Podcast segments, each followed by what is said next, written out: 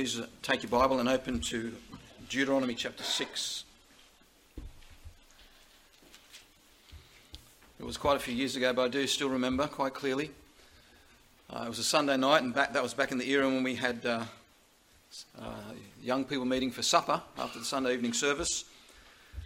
Uh, and we, we went around the room, and I asked for a if they could share, everyone could share a significant event or a significant person involved in their salvation. And it was quite notable, for a considerable number said that the significant event was Sunday school and the significant person was a Sunday school teacher. It's obvious that uh, Sunday school is a great ministry and that Sunday school teachers and Sunday school helpers are a great blessing.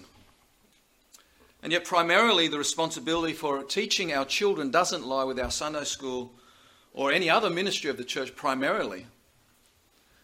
Primarily, the responsibility for teaching our children lies with parents, and especially with fathers. Ephesians chapter 6, verse 4, the Word of God says, And ye fathers, provoke not your children to, to, to wrath, but bring them up in the nurture and the admonition of the Lord. The New Testament emphasizes the prominence of the father in a child's spiritual development. And the Old Testament does exactly the same thing. In the book of Deuteronomy, the Israelites, having been delivered out of the land of Egypt and having wandered in the wilderness for 40 years, were now at the point of crossing over into the promised land. They were there on the banks of the Jordan River.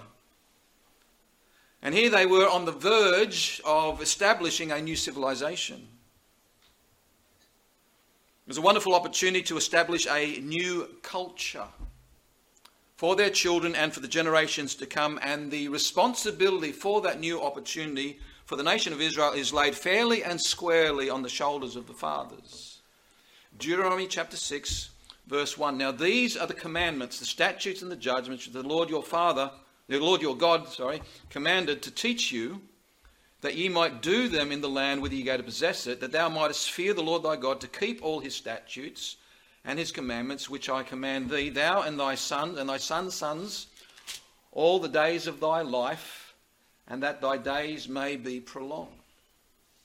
Now, obviously, we don't have the opportunity of starting a new civilization, but uh, every parent does have the privilege of starting a new generation and the responsibility for that. The raising of that generation, the instructing of that generation, the responsibility for that lies first and foremost as a responsibility upon the fathers. That's the way it's always been. Consider Abraham. Back in Genesis chapter 18, verses 17 and 19, the Lord makes a comment there upon Abraham's faithfulness. God reveals the reason why it's to him that he God reveals the reason why it's to Abraham that he's going to share about the imminent destruction of the cities of Sodom and Gomorrah. God tells us why he reveals this information to Abraham and whilst he conceals it from others. This is what God said, Genesis 18, verse 17. The Lord said, Shall I hide from Abraham the thing that I do? Verse 19, For I know him that he will command his children and his household after him, that they may keep the way of the Lord to do justice and judgment. And so, way back at the very beginning, towards the beginning of the New Testament, the first book of the Bible, sorry, Old Testament, the first book of the Bible, we see that the father's role in teaching children is emphasized, and the same emphasis is found in the very last book of the Old Testament, indeed, in the very last verse. Please leave a bookmark in Deuteronomy chapter 6 and go to the book of Malachi, chapter 4, the last chapter of the Old Testament. Malachi chapter 4.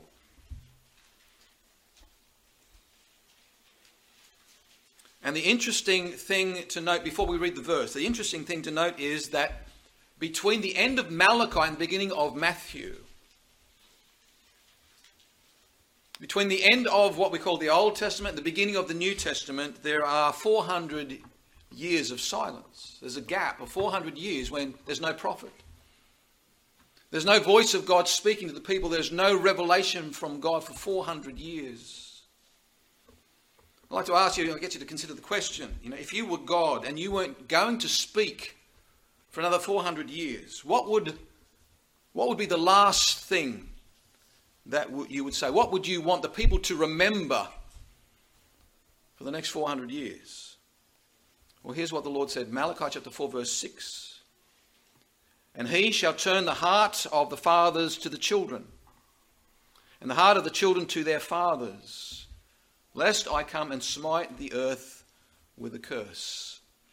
God finishes the Old Testament by talking about fathers and their children. You read the book of Malachi, you can discover that Israel at that moment was in the midst of a fathering crisis.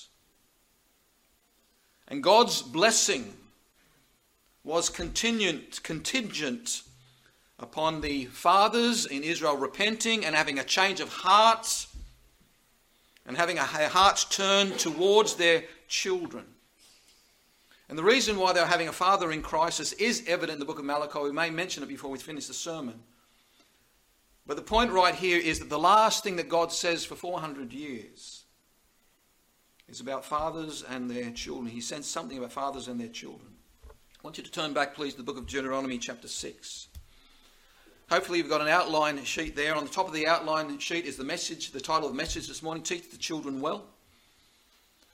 That's what I'd like for us to consider this morning, specifically how fathers can do that. Our first heading there is by example.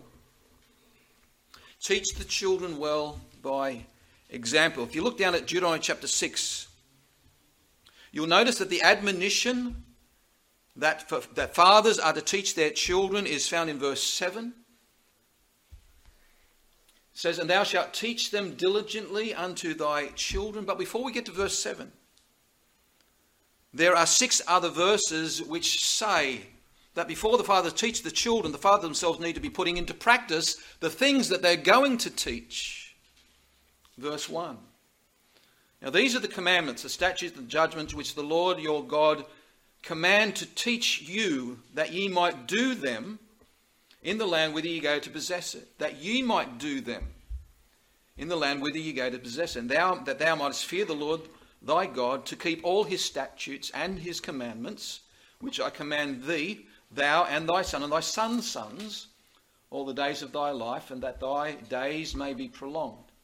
Hear therefore, O Israel, and observe to do it, that it may be well with thee, and that ye may increase mightily, as the Lord God of thy fathers hath promised thee, in the land which floweth with milk and honey. Hear, O Israel, the Lord our God is one Lord, and thou shalt love the Lord with all thy heart, and with all thy soul, and with all thy might. And these words which I command thee this day shall be in thine heart, and thou shalt teach them diligently unto the children.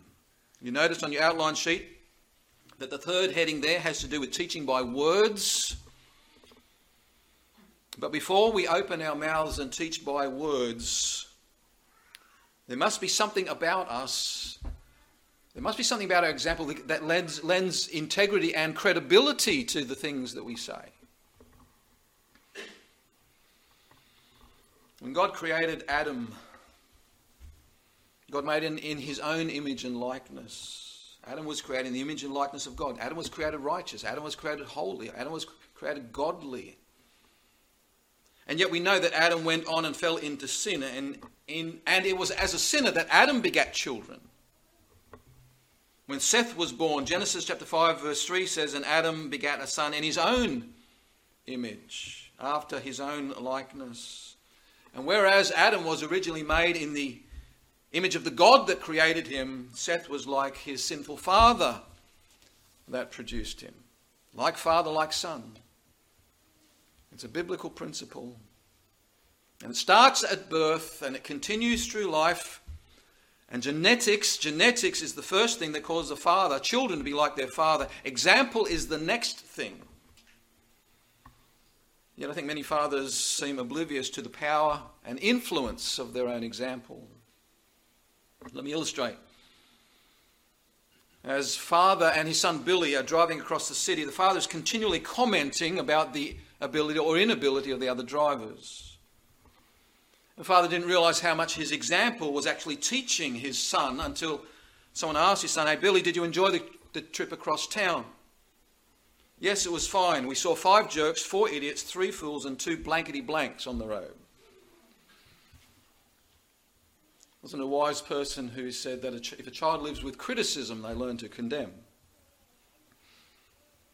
Is there only one of the father that speaks disparagingly of someone in authority then has a problem with a child who has no respect for authority?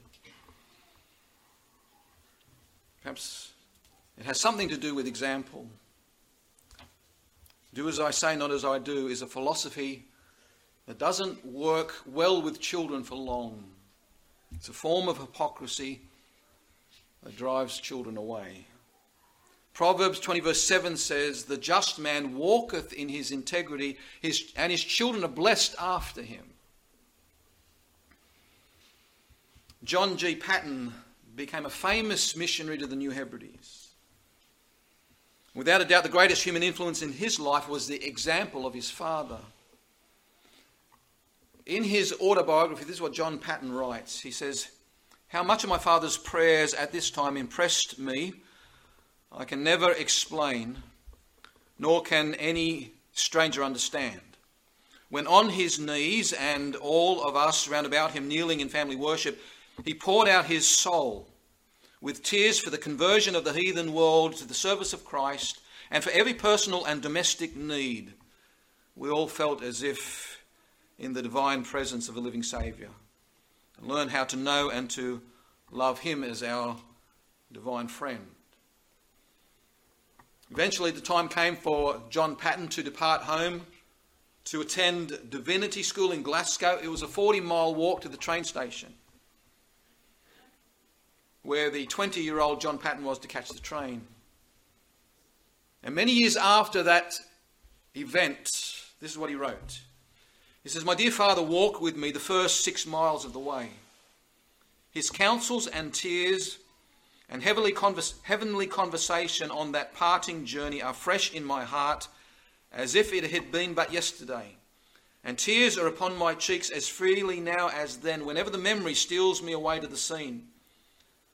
For the last half a mile or so, we walked together in almost unbroken silence. My father, as was often his custom, carrying his hat in his hand, while his long flowing yellow hair, then yellow, but later, in later years, white as snow, streamed like a girl's down his shoulders. His lips kept moving in silent prayers for me, and his tears fell fast when our eyes met um, each other in looks for which all human speech was vain. We halted on reaching the appointed parting place. He grasped my hand firmly for a minute in silence, and solemnly and affectionately said, God bless you, my son. Your father's God prosper you and keep you from all evil. Unable to say any more, his lips kept moving in silent prayer. In tears, we embraced and parted. I ran off as fast as I could, and when about to turn the corner in the road where he would lose sight of me, I looked back and saw him standing with his head uncovered where I left him, gazing after me. Waving my hat adieu, I rounded the corner and out of sight in an instant, but my heart was so was too full and sore to carry me further, so I darted into the side of the road and wept for a time. Then rising up cautiously, I climbed the dyke to see if he yet stood there where I left him. And just at that moment I caught a glimpse of him climbing the dyke and looking out for me. He did not see me, and after he gazed eagerly in my direction for a while, he got down, set his face toward home, and began to return, his head still uncovered, and his heart, I felt sure, still rising in prayers for me.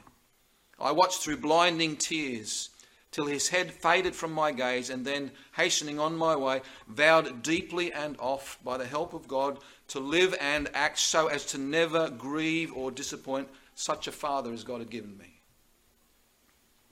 The impact of a father's faith, his prayers, his love, his discipline is immeasurable.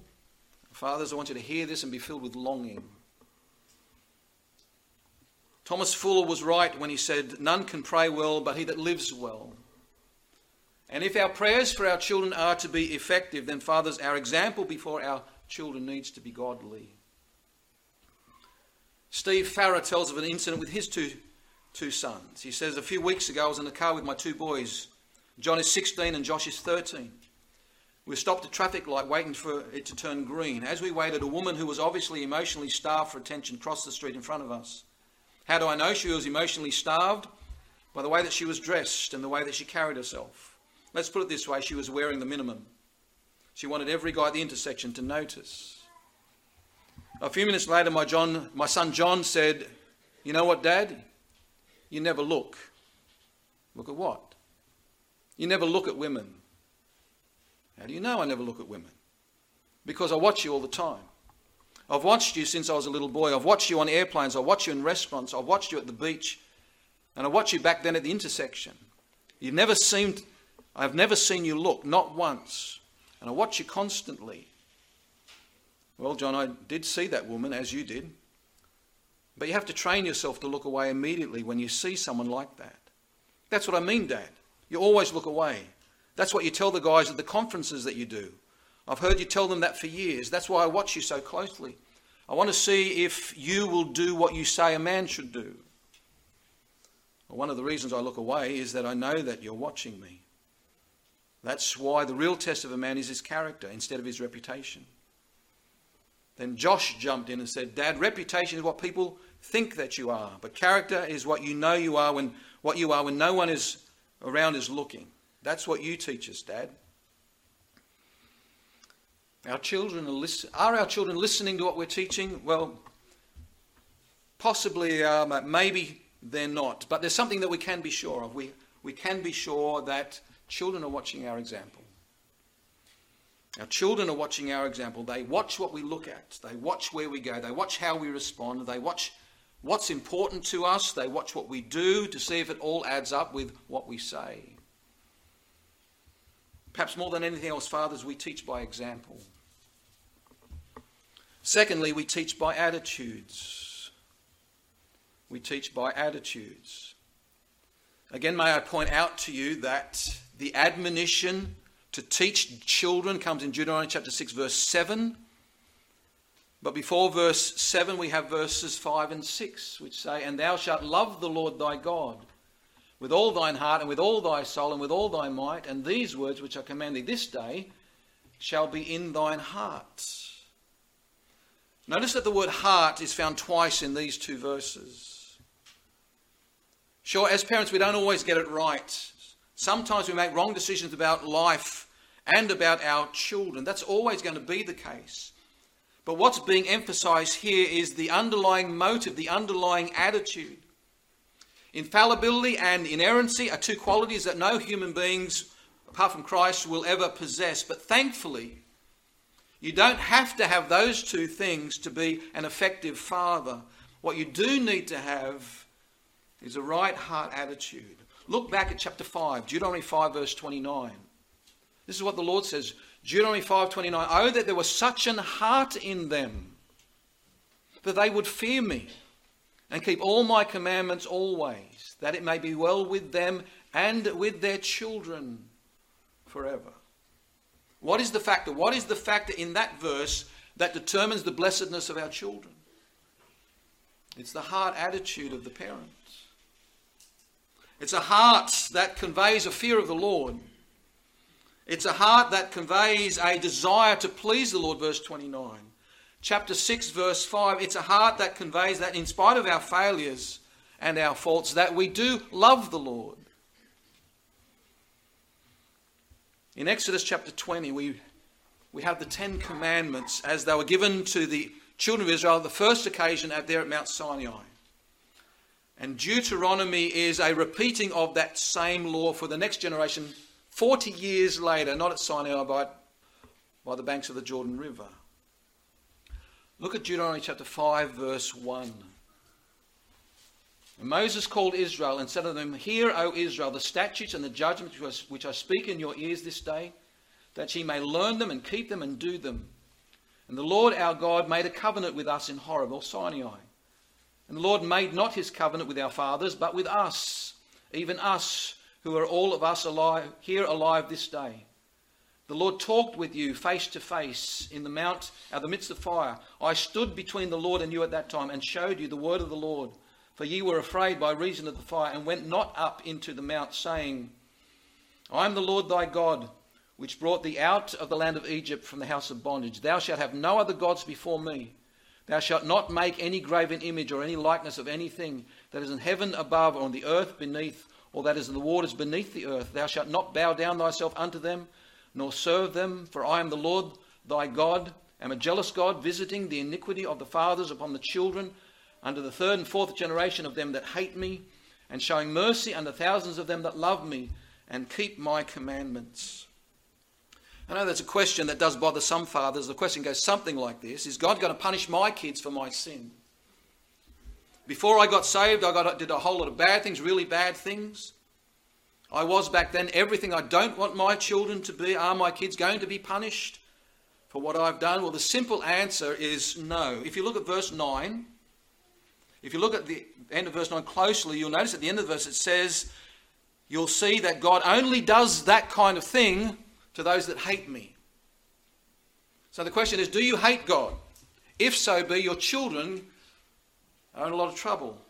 But if you love God, if your desire, if your heart's desire is to love God and to keep His commandments, not talking about perfection here, but if your heart's desire is to keep the ways of the Lord and keep His commandments, then verse 10 says, God doesn't visit your sins upon your children, rather, He'll pour out His mercy and His grace upon you and upon your children if we love the Lord. Now, what sort of love are we talking about here?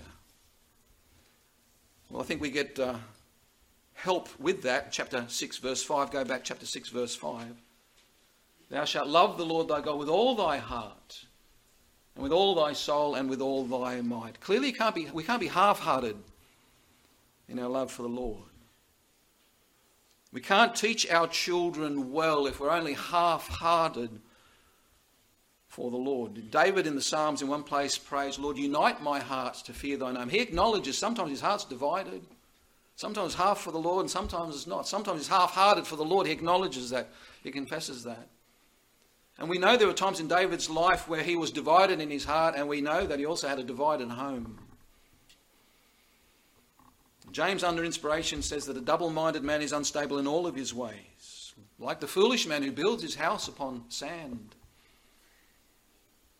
If we're going to teach our children well about God, if we're going to do that well, then we have to love the Lord wholeheartedly. That's the underlying attitude, the underlying disposition of our life, the, under, the underlying inclination of our life Someone, someone said that a man who knows his subject thoroughly, a man so soaked in it that he eats it, sleeps it, dreams it, this man can always teach with success. And fathers, if we teach, attempt to teach our children about God for whom we're only half hearted, then our kids will figure out that before too long and uh, they'll either grow up with a warped and twisted, perverted view of what God is really like. That's a profound possibility.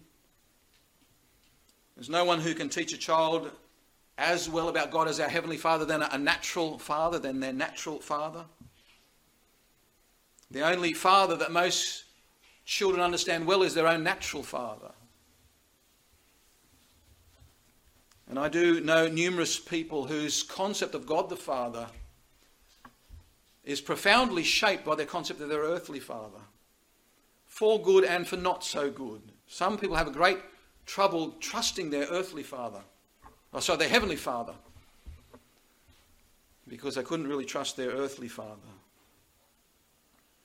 Fathers, do you know your, does your attitude convey to your children that you deeply love the Lord, that you love the Lord's house, that you love His word, that you love His fellowship as you speak to Him in prayer? Does your love for God communicate to your children that you love what God loves? Or does your attitude communicate to your children that you resist God, that you resent the Lord, that you're bitter against Him, that you're indifferent towards Him, or that you love other things more than you love Him? Talking about attitude, fathers, does our attitude convey thankfulness? Matthew Henry is probably best known for the Bible commentary that he produced. One day he was coming home from the city when he was robbed, and he made the following notation in his diary. He says, Let me first be thankful. First, that I was never robbed before. Second, because although they took my wallet, they didn't take my life. Let me be thankful, thirdly, because although they took my all, it wasn't much. Fourthly, let me be thankful because it was I who was robbed and not who did the robbing. My friends, that's a splendid attitude of thankfulness.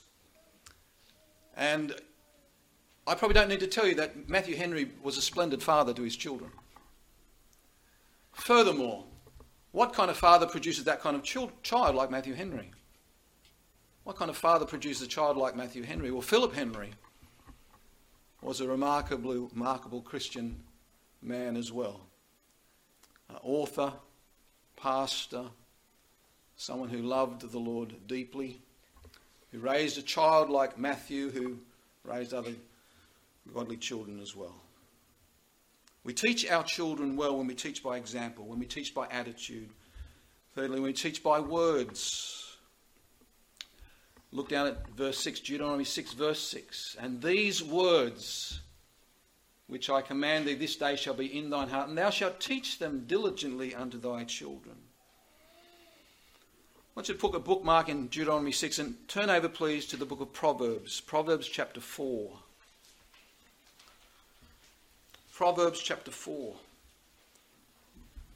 And I want us to bear in mind that when Solomon wrote the Proverbs, he was at that moment the, the wisest man in the world who walked very, very closely with God. And Solomon gave us numerous proverbs which are God's inspired authority on parenting. And these verses need to be understood that way. Proverbs 4, verse 1 Hear, ye children, the instruction of a father, and attend to no understanding. For I give you good doctrine. Forsake ye not my law, for I was my father's son. Tender and only beloved in the sight of my mother, he taught me also, and said unto me, Let my heart, let thine heart retain my words. Keep my commandments and live. Get wisdom Get understanding.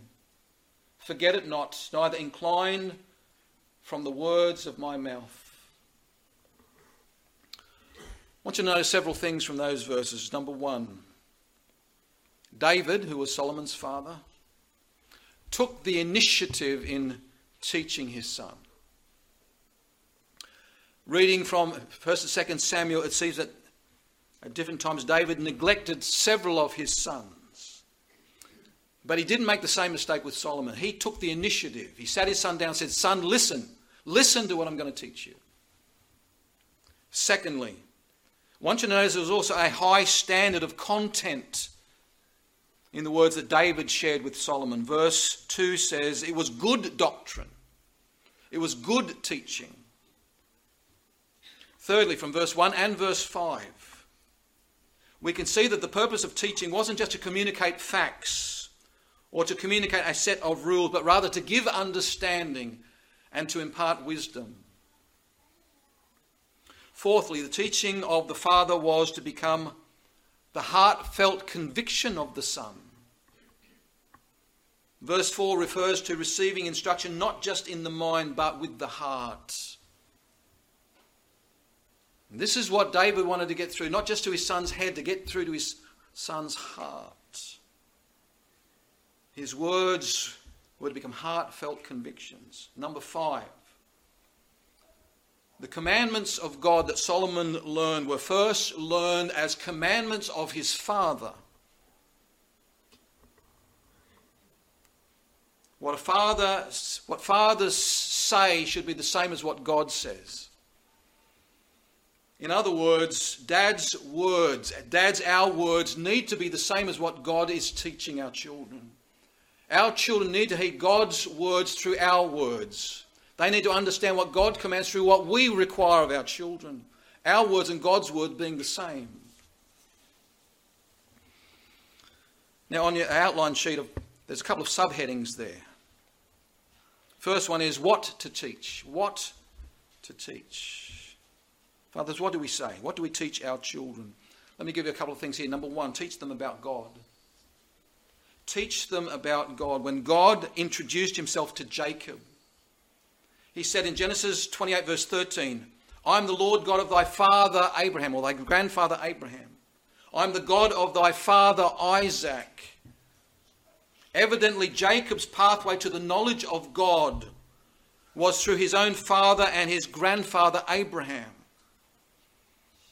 And the same way, fathers, it's our responsibility to tell our kids about the God that we know.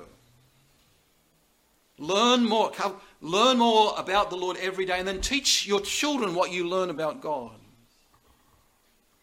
Teach them about God. Secondly, teach them about salvation. Back to Deuteronomy, Deuteronomy chapter 6, verse 20.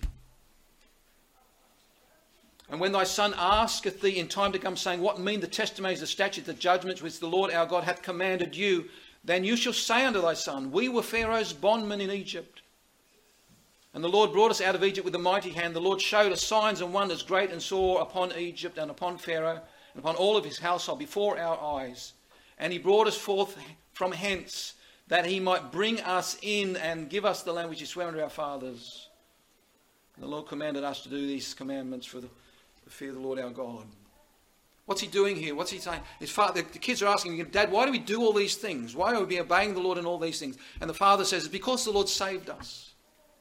It's because the Lord has redeemed us. This is what God has done for us. This is what God requires of us. This is the reason why. Teach them, tell them about salvation. Every, everything in our life, everything in our life is the result of our salvation. Everything we do for the Lord is a result of our salvation. This is the key thing. Without that salvation and everything else is, is, you know, where does it fit? What does it mean? Is it just rules and regulations? Teach them about our salvation. This is what our children need first and foremost. Fathers, you are the resident evangelist in your home.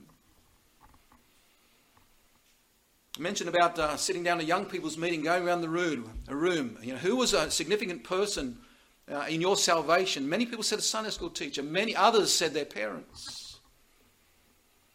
It's a wonderful blessing to lead our children to the Lord. Teach them about God. Teach them about salvation. Teach them the Bible. Thirdly, teach them the Bible. Not just the facts of the Bible, but also the principles of the Bible, the spiritual lessons from the Bible. Yes, teach them about Shadrach, Meshach, and Abednego throwing in the fiery furnace. Teach them about Daniel being thrown in the lion's den. These are the, the facts, the, the stories of Scripture, but there's spiritual lessons and principles there. Children need to understand that sometimes, you know, things aren't just. Sometimes life isn't fair. Sometimes bad things do happen to us when we're trying to do the right thing. Sometimes people don't treat us fairly. But we can trust the Lord. We can trust the Lord to look after us and care for us. Talk to your children, speak to them, tell them about the Bible, teach them the messages of God's Word, teach them about life. Fourthly, teach them about life. Teach them about honesty and truthfulness and purity and diligence and work and study and orderliness. Teach them about money. How to save and how to give. Teach them about loyalty. Teach them about promptness and self discipline. Teach them to be thorough and to finish the job. Teach them to be kind at school to the person that everyone else picks on. Teach them not to cheat on their homework or their tests. Teach your daughters that there are two kinds of beauty that which is inward and that which is outward. And that which is more, most important to you and that which is more important to God is that which is inward. Teach your son to open the door for his mother and to keep their hands off any woman who isn't his wife. Teach your children to do right when no one else is around because Jesus is always around. Teach them that some things are more important than sport and education, like being in God's house on Sundays and worshipping the Lord together. Teach them to say no to some movies that even their friends and even their Christian friends say yes to. Teach your sons to be gentlemen and act like them. Teach your daughters to be a lady and to act like one. Teach her to dress modestly. Teach her that men don't need to see what's down her top when she bends over. Teach her that it's better to be respected than popular. Teach your sons about the daughter of uh, the, the danger of pornography. Teach your children to love people and to use things, not the other way around. Teach them to measure twice and to cut once. Teach them that it's a really great thing for your dad to kiss his, your mum Teach them the father's job to provide for his family. Teach them that God wants men to be men and to lead the home and the family and the church. Teach them what to, what, what to look for in a husband, a prospective husband or wife. Teach them that daddy will never leave mummy. Teach them that good fathers hug and kiss their children and also spank them too. Teach them that nothing that they will ever do will cause you to love them less. Teach them that nothing they will ever do will cause God to love them less. The list is long. Children got lots to learn. Fathers, we need to get busy. There's lots we have to teach. When do we teach? When do we teach? Let me give you a couple of points here. In structured times. Structured time, like family devotions. Dads, it's your responsibility. Read the Bible. Explain the meeting. Keep it simple. Teach the principles. Pray together. Set the right example. Have the right attitude. Speak the right words. Get some structure. Get some order. So that you regularly teach your family. Could be in the morning, could be in the evening, one or the other. That's immaterial. But we need to do it. Structured time.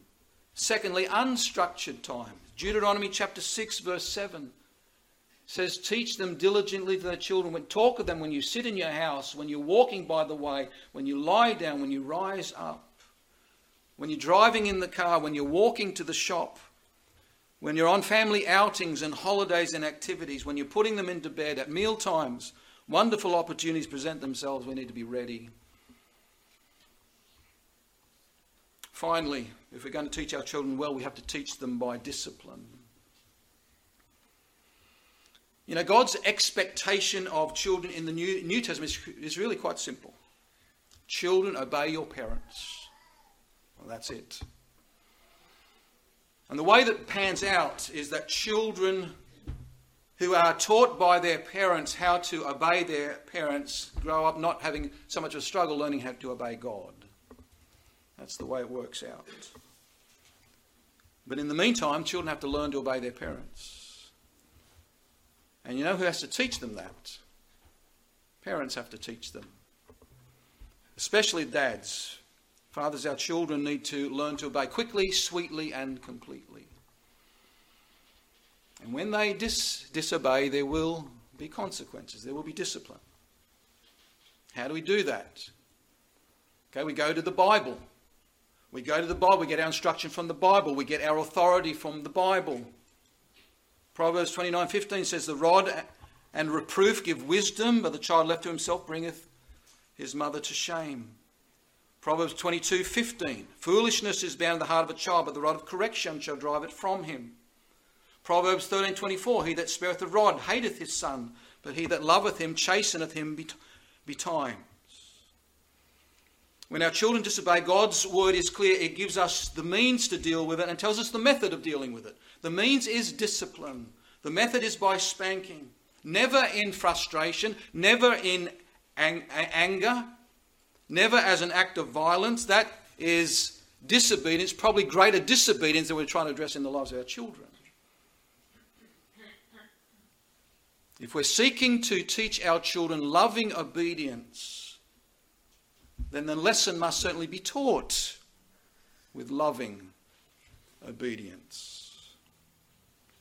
It was about 20 years ago when Erin and I had the privilege of visiting the USA for a couple of weeks, and we went on a tour of Alcatraz, the island prison in San Francisco. And each incoming prisoner, when they were ushered into their cell, was given a copy of the Alcatraz rules and regulations. Rule number five outlined the prisoner's rights. Said you are entitled to food, clothing, shelter, and medical attention. Anything else you get is a privilege. And those rules make perfect sense in a prison, but they don't make any sense in a family. And if kids grow up like that, then they might end up in prison.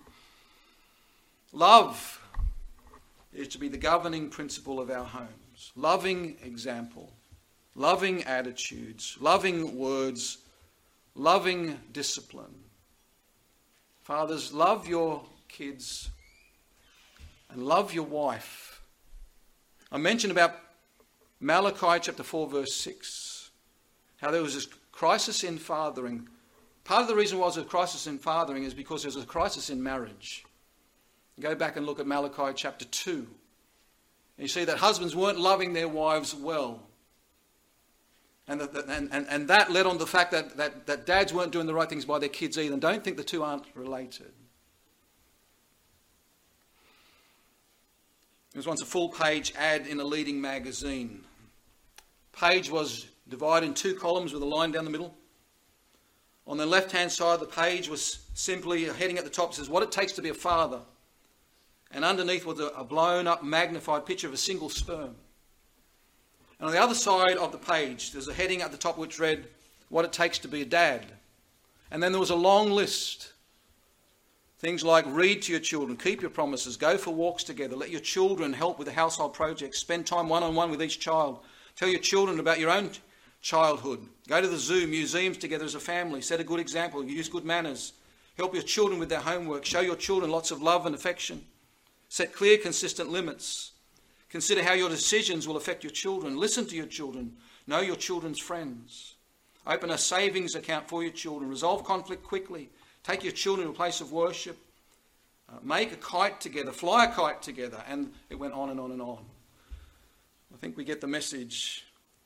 Almost any male, almost any male can father a child. But it takes a, a lot more to be a real dad.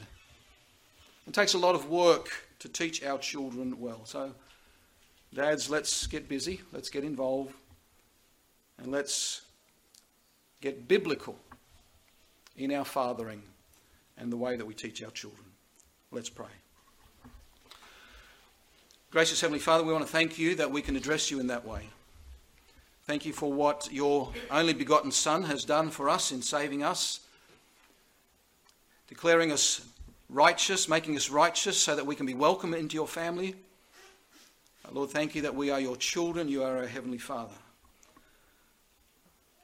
We also want to thank you, Lord, for the privilege of being an earthly father. Uh, today, that's been our particular emphasis. We want to acknowledge that blessing. Thank you for the blessing of children. We also acknowledge it's a great responsibility that you have imparted to us to teach our children well, to evangelize them, to disciple them. Lord, we're grateful for the ministry of the local church, how there are other ministries that our children can benefit from. Thank you for gifted people who give of themselves to help us raise our children. But Lord, I do pray that we wouldn't leave all of, delegate all that responsibility to them and neglect our own. And so, Lord, I do pray for all the dads, wherever we are uh, in our fathering, whether we have young children or older children, even adult children, uh, we're always the parent of our children. So, we always have some kind of ministry there. And so we pray. I do pray, Lord, that you might help us. Lord, help us as fathers to know what the Word of God says concerning our responsibilities. And, dear Lord, I do pray that you might help us to faithfully fulfill our, our responsibilities to you and to our children. We pray in Jesus' name. Amen.